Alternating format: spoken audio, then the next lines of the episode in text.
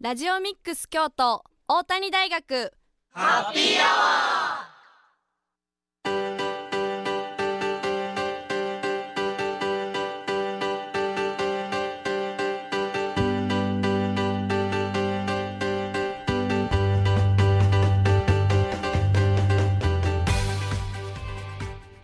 ー FM870 ラジオミックス京都。ここからは大谷大学ハッピーアワーのお時間です。これから19時50分まで大谷大学でまちづくりを学ぶメンバーが大学周辺の楽しくて役に立つさまざまな情報を皆様にご紹介いたします。またこの番組は再放送もお送りしています。木曜日の午後11時からと週末土曜日曜の午後10時から再放送しているのでそちらも合わせてお聞きください。皆さんこんばんは。本日のパーソナリティは大谷大学2回生の今森真中と教員中澤清隆でお送りいたします。よろしくお願いします。よろしくお願いします。はい。今森さん1ヶ月ぶりの出演ということで。そうですね。前回はちょっとお休みをさせていただいたので、はい、1ヶ月ぶりなんかちょっと緊張してます。久しぶりすぎて、はい、どんな感じやったかなってちょっと思い出しながらやれたらなと思っています、はい、ちょっとまああの長めの夏休みだったと思うんですけども、ね、はい、夏休みの思い出はどんなありますか？そうですね。今回今年多分、今までで一番夏休みって感じのことをいろいろできて、ね、コロナもねね、はい、コロナも落ち着いて、うん、あのうん休みがすごくあったのであの私外でダンスしてるんですけど、はい、そのメンバーとグランピングにおしゃれ。行きました。おしゃれグランピング。おしゃれグランピングしてきました。初めてやってずっとしてみたかったんですけど、はい、実際なんかまあ行こ行きたいなっていうだけで、うん、実際行けてなかったので、うん、初めて行けて本当に楽しくって、うんでプールなんかも行ったり花火もしたりして、うん、もうザ夏夏休みっていうのを過ごしてすっごい楽しかったのを覚えてます。なるほどね。赤澤先生は何かありましたか、えっとね僕もねあのキャンプは行ったんですけどおしゃれじゃない普通のキャンプ。キャンプえじゃあ焚き火とかもそうそうそう。子供がねあのマッチの使い方をちょっと知り合いに教えてもらってからなるほど。マッチをすりたいっていうのでそれであの焚き火をメインにあ素敵。来ましたけどね。焚き火いいですよね、うん、最近もマッチあんまり売ってなくて。売ってない。確かに見ないかもしれないです、うん、そうそう。なんでちょっと大きめのホームセンター行って、見つけたっていう感じでもうそれからあの家で見つけたらマッチすろうとするんですけど ちょっと家ではやめてくれって話をしてるんですけどね、はい。まあ、ちょっとそういう特別な、ね、体験ができるのも夏休みのいいところかなと思います。うん、すね、はい、はい番組では皆様からのメッセージもお待ちしています。メッセージは番組公式ツイッターのアカウントまでダイレクトメッセージをお願いします。ツイッターアカウントはアルファベットすべて小文字できたきたアンダーバー大谷です。また Facebook ページもありますのでそちらもご覧ください。それでは1曲お送りします。川口ゆりな頑張れルーヤでチーキー。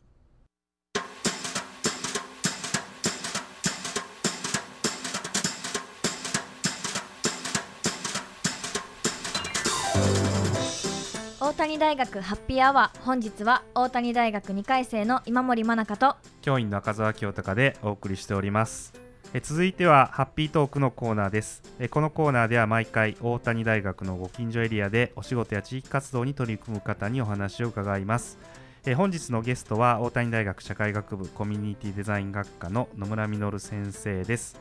先日調査研究のためにヨーロッパへ訪問されていたということでそのお話を中心にお伺いしたいと思います。こんばんは。こんばんは。よろしくお願いします。よろしくお願いします。よろしくお願いします。はい、えー、野村先生はあの一応ね同じ学科の同僚教員ということなんですけれども、はい。まあ、ちょっとね私とは研究分野がちょっと違うんですけどね、うん、改めてちょっと先生のご関心とか研究のテーマについて教えてください。はい、ありがとうございます。私はですね、えっと、地域社会における移動手段、ま、モビリティの確保が主要な研究テーマです。まあ、特に地方部でですね、買い物や、まあ、通院だったりとかですね、普段の移動が難しい高齢者などの住民の移動手段をですね、確保するために、まあ、どういった政策や実践が必要かということを、ま、地域のいろんな関係者の方々とともに、ま、議論をしているところです。ま、最近ではこう誰も移動に困らない社会を作るためにはということを掲げてですねあの研究をしているようなところでございます。はい。ね、買い物難民の問題とか、まあ、地方では電車の路線とかねそうですね。バスの路線みたいなものが、まあ、ちょっと採算が取れないのでこうなくなっていくというようなねそういう事態もあるんですけども、まあ、一方でね高齢者のうん運転の事故なんかもあって、ね。ね、免許返納みたいなのもあるんだけど、じゃあどうやって移動するのかとかね全国各地で話題になってますよね。うん。はい。でまあ、今回あの、まあ、そういう研究されている中で、まあ、ヨーロッパに訪問してきたということなんですけれども、えーいつからどちらの方に行かれたのか教えてください。はい、えっと、私は8月の23日から9月の1日までですね、うん。まあ、イギリスのリーズというところとマンチェスター。それからまあドイツのお東の方にあるザクセン州というところをまあ訪問しておりました。うん。ね、イギリス、ドイツ行ったことあります？ないんです。私海外行ったことなくってちょっと行ってみたいなっていうふうにはめっちゃ思ってるんですけど。ね、ヨーロッパってちょっと学生時代に一回行ってみたいなってありますよね。うんなんか。おしゃれな感じが ありますね。はい、日本ではまだね夏真っ盛りなんですけれども、うん。ヨーロッパの方もまだ暑い涼しい。寒かった寒かった寒いんですか？みんなダウン、ン着てるぐらい寒くて、えー。うん。17度ぐらいですね最高気温がなので。そ、れは寒いです、ね。まあ、涼しいかなと思って行ったら結構寒かったっていう、うん。ねね同じ北半球でもね随分違うんですね。そうですねそうですね。はじゃあまあそんな、まあ、イギリスやドイツを訪ねたということなんですけれどもちょっとそれぞれの、ね、国での、えーお話を伺いたいなと思います、まあ、まずイギリスからちょっとどんなところにいてどんなこと調べてきたかっていうのを教えてください。はい、えー、とイギリスなんですけれどもあの、まあ、第3の都市とも言われている、まあ、リーズっていう、まあ、北部にある町に行ってまいりました、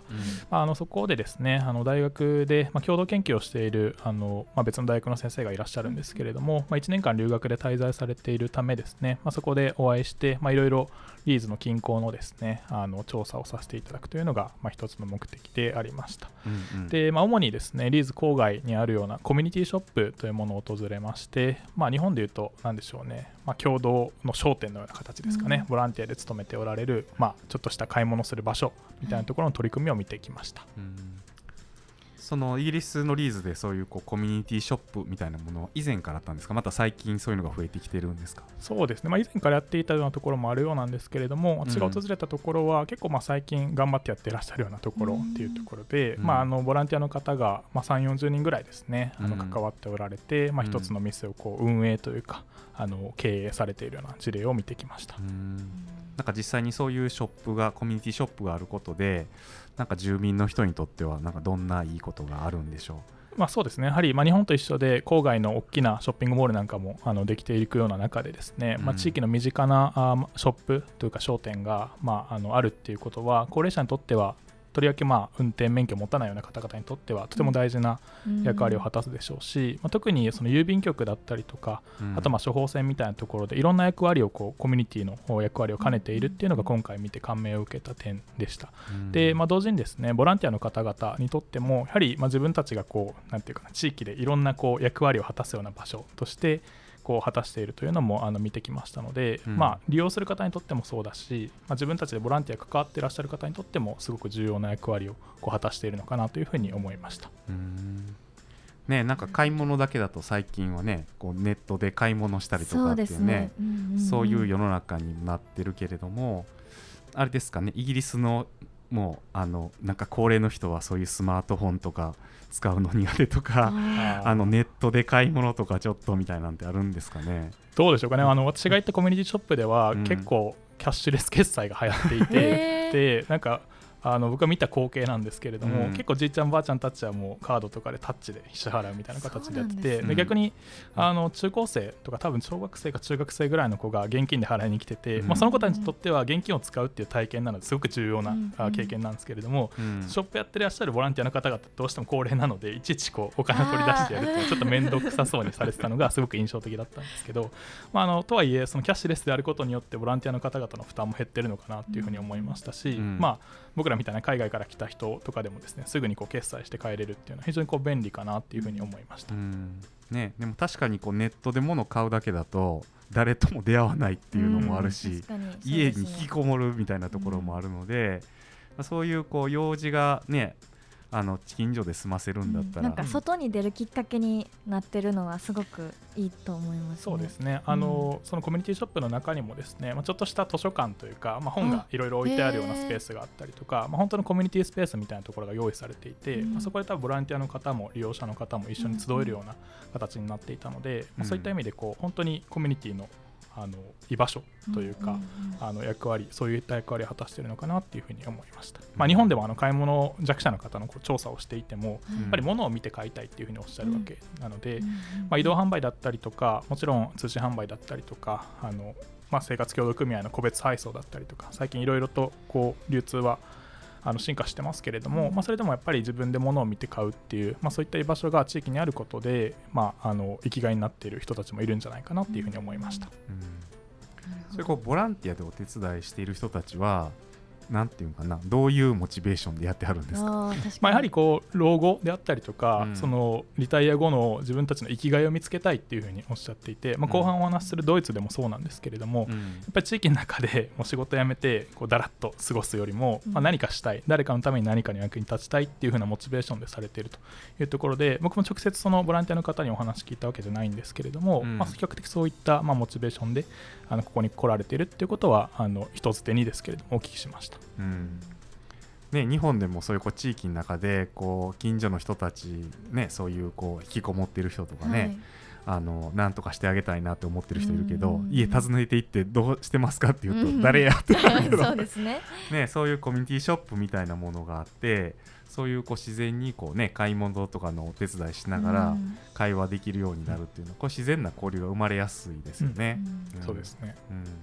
ね普通のお店だったらなんかこう買い物の間に店員さんがこうお客さんとずっとおしゃべりしてたらもうそんなあのバイト代も払ってんねんから 働けよって感じかもしれないんですけど、まあ、そういう場だからこそ買い物以外のねおしゃべりなんかも、あの弾むのかもしれないですね。うん、うん、そうですね。なるほどなるほど。はい。ということで、まあ、イギリスのね興味深いお話も聞いたんですけども、はい、まあ、後半ではちょっともう一カ国のねドイツのお話なんかもえー、ゆっくり聞いていければいいかなというふうに思います。えー、それでは、えー、後半も、え大谷大学社会学部コミュニティデザイン学科の村先生に引き続きお話を伺いますが、えここで1曲お送りしたいと思います。えー、ワンダイレクションで、え What Makes You Beautiful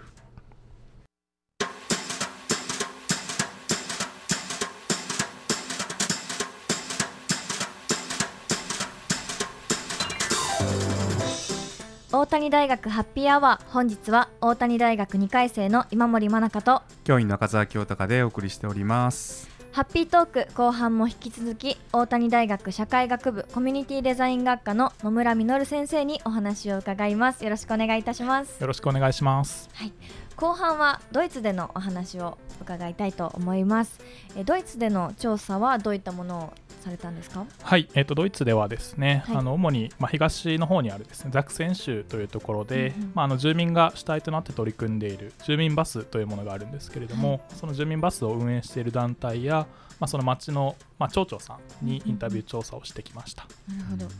住民バスはあの私もこの今年2回生の前期の授業で、うん、あの野村先生の授業で取り取り上げてもらったものなので、うん、ちょっと興味があります。はい、ありがとうございます。あのまあ日本のもうあの自家用有償運送といって、うん、まあ自家用車を使って住民がドライバーになったような取り組みであるとか、あとまあ自治会バスと呼ばれるものであったりとか、まあ、住民がこう運転手になった取り組みはあるんですけれども、うん、まあ、ドイツの方でも同様にですね、まあ、主に地方部で、えー、まあ鉄道やバスがなかなかないような地域でですね、うん、住民がドライバーとなって取り組んでいるような事例があります。ドイツも基本的にはそういうこうバスっていうのは日本と同じように、まあ、行政が市バスみたいな感じで運営しているものだったり、あとは私企業って言いますか普通に企業があの営利サービスとしてやっているものがまあ、それが州なんですか？そうですね。あのドイツの場合は、まあ、連邦政府というところで、まあ、州だったり軍だったりとか、うん、結構その階層がいくつかあってですね、うん、まあ、そこで運輸連合みたいなものが組まれていたりするんですけれども、うん、そのまあ連合の中でですねサービスが提供されていたりしますし、まあ、中にはその民間だったりとか公共が提供している場合もあるというところですね。じゃあ割と、まあ、メインはそういうあの行政が公共サービスとしてやっているものが多いということですね。そうですね、はい、そういったところですね。はいその住民バスをやるにあたってなんか課題とか問題点っていうのはどういうものがあるんですか、まあ、そうですね。やはり今日本と同じくですけれども、はい、住民ドライバーがなかなかこう集まらないといった課題もありますし、まあ、当然ボランティアですので、まあ、なかなかそういったこう方々を容易に見つけられないというところも課題としてはあります。まあ、ただ、まあ、ドイツの場合はですねこうしっかりと住民がやった取り組みなんだけれども、はい、あの行政が例えばあちゃんと車両を買ってあげたりとかですね民間企業があのスポンサーとしてバスの車内にこう広告を貼るとかですね、うん、そういった運営を支援していたりとか、うん、まあ、そういった官と民、まあ、いわゆる行政と民間と、まあ、住民がしっかりとこう共同しているっていうのが、まあ、今回気づけたところですね。うんじゃあ日本もそうなっていった方がいいっていう感じなんですか、ね、まあ、日本も同じような事例はあるんですけれども、はい、なかなかこうなんていうんですかね移動手段を確保するっていう目標になかなか迎えてないというかどうしても法的な枠組みであったりとか制度的なこう枠の方から入っちゃうっていうところがあるんで、はい、まあ、その目的の部分をしっかりとこう認識しながらですね住民の皆さんや、まあ、行政、えー、民間の方々とともに、まあ、共同していくっていうことが今回やはり重要なんじゃないかなと思いました。か住民バスってなったらその今ボランティアだから人が集まりにくいっていうのもあると思うんですけど今ってもう自動運転とかも結構主流になってきてるじゃないですか、はい、そういった面では野村先生はどう考えてますか？そうですね、まあ、基本的には僕の考えではですけれども、はい、まあ、自動運転はやはりまあ近いうちには入ってくるかなというふうには思うんですけれども、やはりまずはこう個人のものとして入ってくるところが大きいのかなって思ってて、そうするとまああの結局車を持てない人が、はい、移動できない問題にも絡んでくるかなと思うので、まあ、そういったところでですね地域の中でいかにこう公共的な存在として自動運転を位置づけられるかっていうのが今後の課題かなと思ってます。なので、まあ、一つにはですね地域の中でしっかりとそういった自動運転であったりとか、まあ、どういう技術が入ってきたとしてもそれを運営運行できるような組織が必要かなというふうに思ってます。なので今回住民バスの取り組みをドイツで2つほど見てきましたけれども、はい。まあ、いずれもまあどういった技術が入ってきたとしても、まあ、そういった住民サービスを届けられる、まあ、仕組みというかコミュニティがしっかりと出来上がっているなというのがあの今回の調査で感じた点でした。なるほど、ありがとうございます。実際にあの、ね、今回は住民バスなんで、まあ、バスというものの運営を通じてねこう住民同士がどうしようこうしようっていう話し合ってできてると思うんですけど、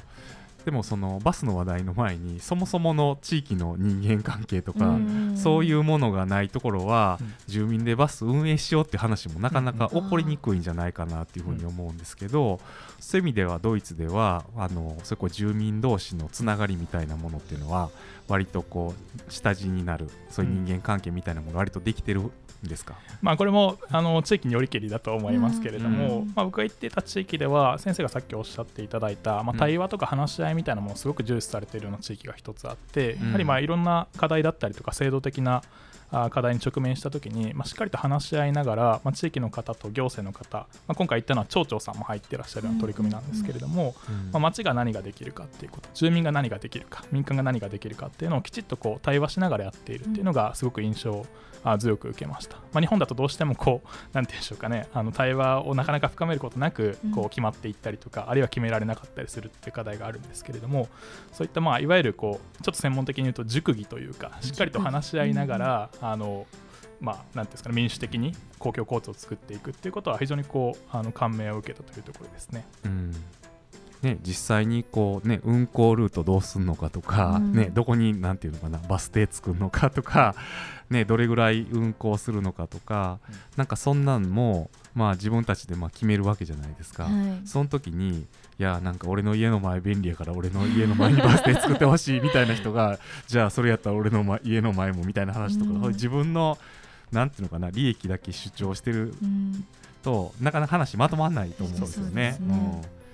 なんかそういう意味ではなんかこう運行して維持していくのも大事やけどそもそも運行しようっていうところまで行くところに結構ハードルがあるんじゃないかなと思います、ね、そうですね、あとまあやはりエネルギーもいるというか、まあ、誰かやろうって言い出した人がなかなかその人に一人にですね、あのどうしてもこう負担がいってしまうという課題もあるので、まあ、それをいかに地域の中で分散していったりとか、うん、あるいはその人が引退しても次の方がうまくできるようなやはり組織だったりとかコミュニティみたいなところが、まあ、改めて大事なんじゃないかなっていうふうに思いました。で先ほどの話し合いみたいなところで一つ印象的なエピソードがあってですね、あのまあ、例えばですけどこの乗り合いなんですよ。やっぱり住民バスっていうと、まあ、日本でいうボランティア輸送だとタクシー代わりみたいな形になっているところもありますけれども、これバスなのでやはりいろんな人が乗り合うところ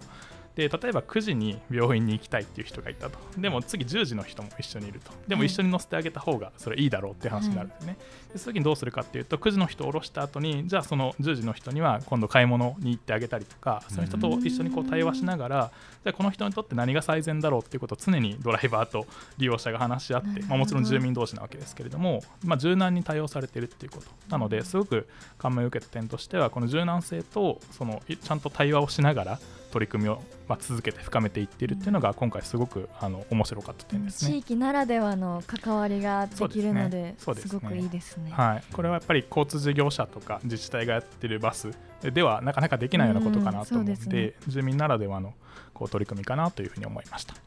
では今回の調査の結果は日本での研究や活動にどのように生かしていきたいなと思っていますか？そうですね。やはり先ほどお話したようにこう、まあ、困っている方であったりとかその高齢者のっていう、まあ、移動手段の確保っていう目的をしっかりとですね位置づけて、うん、まあ、その上でいろんな手段を選べるようにというのが、まあ、今の日本に残されている課題かなというふうに思います、うん。はい、どうしても日本だとこうどういう手段から入ろうかっていう話になりがちなんですけれどもまず何を目的としてその上でどういった、まあ、手段が必要になってくるかという話をまあ、きちっとその整理をする上ではですねこうヒントがあったかなというふうに思っています。で、まあ、日本もま同様にドライバーの確保であったりとかそういったま課題はあるんですけれども、まあ、ドイツの今回の取り組みでは、ま例えば民間がスポンサーとなって支援しているとかですね、まドライバー集めの際にきちっとまいろんなあの主体が共同されているっていう点は、ま日本へのこうヒントがたくさんあったかなというふうに思っています。ありがとうございます。はい、えー、じゃあ最後にあのこの他で調査以外でイギリスドイツの訪問でのエピソードがあればぜひ教えてください。はいありがとうございます。あのまあ非常にこう過ごしやすい気候だったっていうのが一点あって、うん、まあ日本35度ぐらいですけど、まあドイツはイギリスもそうですけど17度ぐらいだったので、大体半分ぐらいでしたし、まあ、涼しいというより寒いぐらいの気候だったわけですけれども、まあ、気候は大変こう過ごしやすく、まあ、僕にとっては良かったかなというふうに思ってます。でまあ食べ物そうですねまあ、あのビールの飲み方がイギリスとドイツ微妙に違うなと思ってて。そうなんですか。なんかイギリスの場合はなんか僕は大学院生の時に、はい、なんかイギリス人って1パイントのビールを2時間ぐらいかけて飲むんだよって大学の先生に言われて、そんなわけないやろと思って今回行ったらほんまに2時間ぐらいかけて1パイントのビールをちびちびちびちび飲む。っていう。でそれでそのパブとかでそのお客さん同士友達同士で喋る喋ることをたくすごい大事にするのがイギリス人。でドイツの場合は、まあ、もちろんあの話すこと大事にしてるんですけれども結構ガバガバガバビール飲むっていう形でちょっと同じビールの飲み方でも国同士で違ってて面白かったなっていうこれは確認しに行かないとですね私も最近お酒飲めるようになったんでちょっと行きたいなと思います、はい、ありがとうございます本日のゲストは大谷大学社会学部コミュニティデザイン学科の野村実先生でした。どうもありがとうございました。ありがとうございました。ありがとうございました。ではここで一曲です。谷祐希で I My Me Mine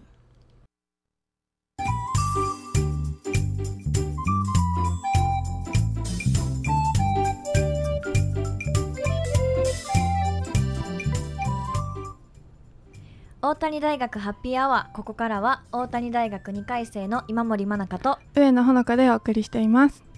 続いては地元のニュースでおしゃべりのコーナーです。この1週間新聞やネットで見つけた北区上京区に関連するニュースそして地域の皆さんからいただいた情報から話題をピックアップし学生パーソナリティがおしゃべりするというコーナーです。では1件目お願いします。はい1件目は9月15日金曜日から始まる上行文化に触れるウォーキングラリーについてのお知らせです。上行区民会議上行区役所は上行ならではの商品記念品が抽選で当たる上行文化に触れるウォーキングラリーを実施いたします。参加方法はまずイベント期間中飲食店や美術館神社など16カ所にあるラリースポットから3カ所のお買い物やイベントに参加し手書き領収書を含むレシートチケットの半券を集めます。そしてそれらを応募チラシに貼り付けて希望する商品商品氏名住所電話番号を記載し12月15日金曜日までに上京区上京区役所地域力推進室まちづくり推進担当へ提出するという流れです。上京区の文化や伝統を身近に感じられるどなたでも参加できるイベントですので参加してみてはいかがでしょうか。ウォーキングラリーの開催期間は9月15日金曜日から12月金曜日まで。商品記念品の抽選の応募は12月15日金曜日までに上京区役所地域力推進室まちづくり推進担当へ提出してください。郵送の場合は当日消印有効です。なお複数回応募することはできますが同一のラリースポットのレシートまたはチケットの半券は1回しかお使いいただけませんのでご注意ください。以上上行文化に触れるウォーキングラリーについてのお知らせでした。はいありがとうございます、はい。なんか素敵なものがありますねイベントが、ねたまたま見つけたんですけどはい。これもなんか結構あの気楽に参加できるし、しかもお買い物とかでも応募できるのでうんう、ん。もうすぐ応募できる普通かなにおって思います。買い物行ったもののレシートとかでうんうん。それをなんだっけはがきとかにそうです。応募チラシにチラシに、貼り付けて送るだけですもんね。そうですそうです。確かに、ね。なんか商品でしたっけ？うんうん。はどんなものがあるんですか？えっと商北の商店街の商1万円分の商品券と、うん。えっとえっと北の天満宮のお茶お茶券とかでなんか住宅なんか北の天満宮のとこのなんか見学ができる。ができる商品とかなんか結構あったので、うん。しかもそれも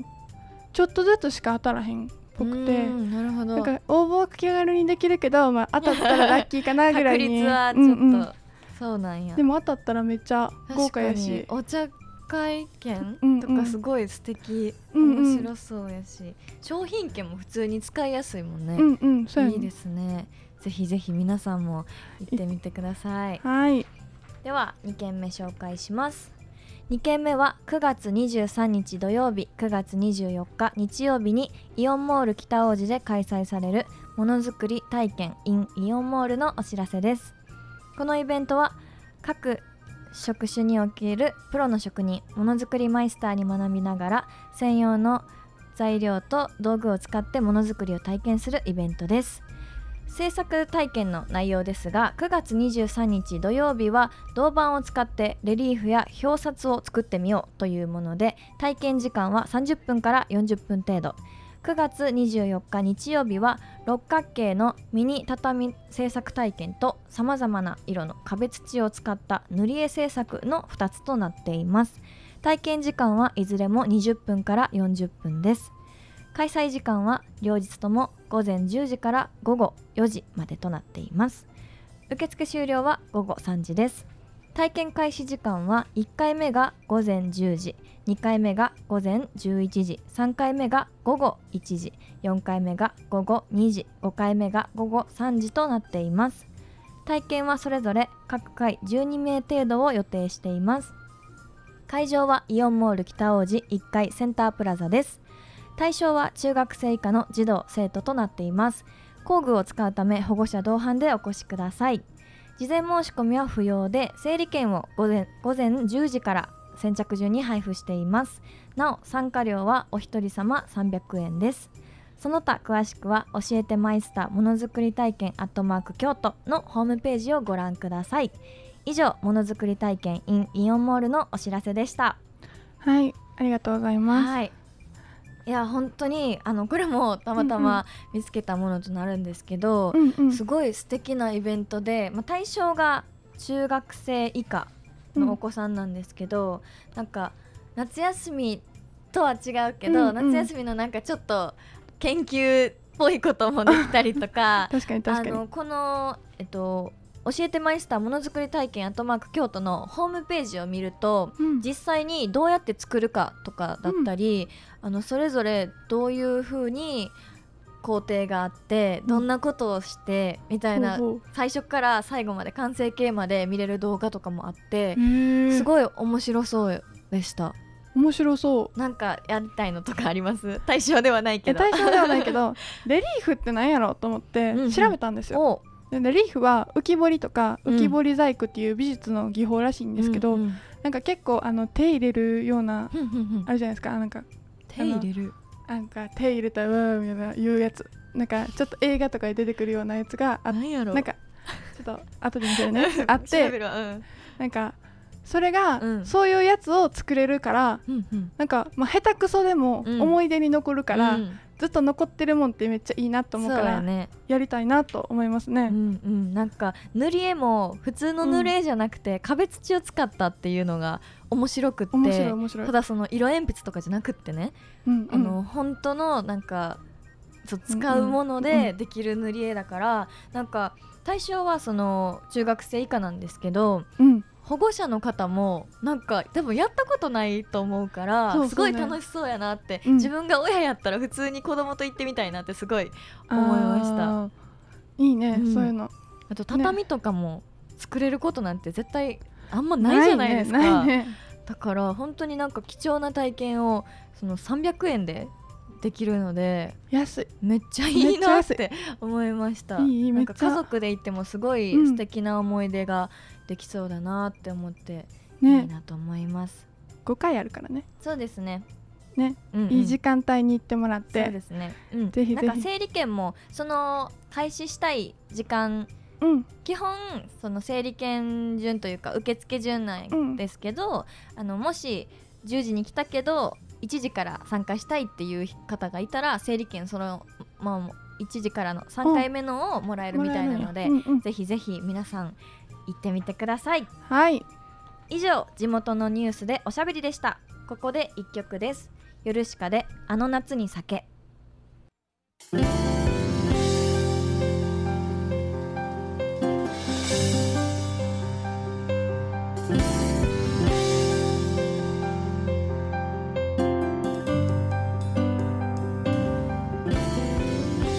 大谷大学ハッピーアワーエンディングのお時間です。はいはい。はい。じゃあオープニングで、はい。あのほのかに聞けなかったんで聞きたいんですけど、なんか夏の思い出とかある？夏の思い出えっと前回出してもら出し出た時にうんうんうん喋った内容ぐらいしかしてなくて、あーなるほど。じゃあうん。なんかこの夏したい、まあ、まだもう終わっちゃうけど したいというかなんかしたこあしたことじゃないな。なんやろ。これからの予定とかなんかあるの？えっとあなたとあともう一人と遊ぶよ、はい予定はあるうんうん。けど、まあ、両方とも何も決まっていないっていう 明確な予定はないんですけど。そうですね。あでもうん。私ここの夏全然夏らしいことしてないんで最後の最後でそうずっと家で引きこもってるかバイトしてるかなるほど。働いてたのね。そうなんです。だ大事よそれは。だからうん。夏らしいことを最後にできたらいいなとあ思っております。いいですね。いや私はあの、オープニングではちょっとお話しされなかったんで、うん。話すと、うん。あの淡路島に行きましてドライブしに行ってあ。それがすごく楽しかったので、うん。あの上野さんと今度行くじゃないですか、ね。どこかに。どこかにね。なのでなんか、うん、ドライブもいいし日帰り旅行でなんかみっちり詰めてもね。楽しそうやなって思ったり、濃い夏を。うん、もうそこでやれたらいいなと思います。はい。それではあ大谷大学ハッピーアワーいかがでしたか？今夜のお相手は大谷大学2回生の上野ほのかと今森真中でした。それでは皆さんさようなら。ら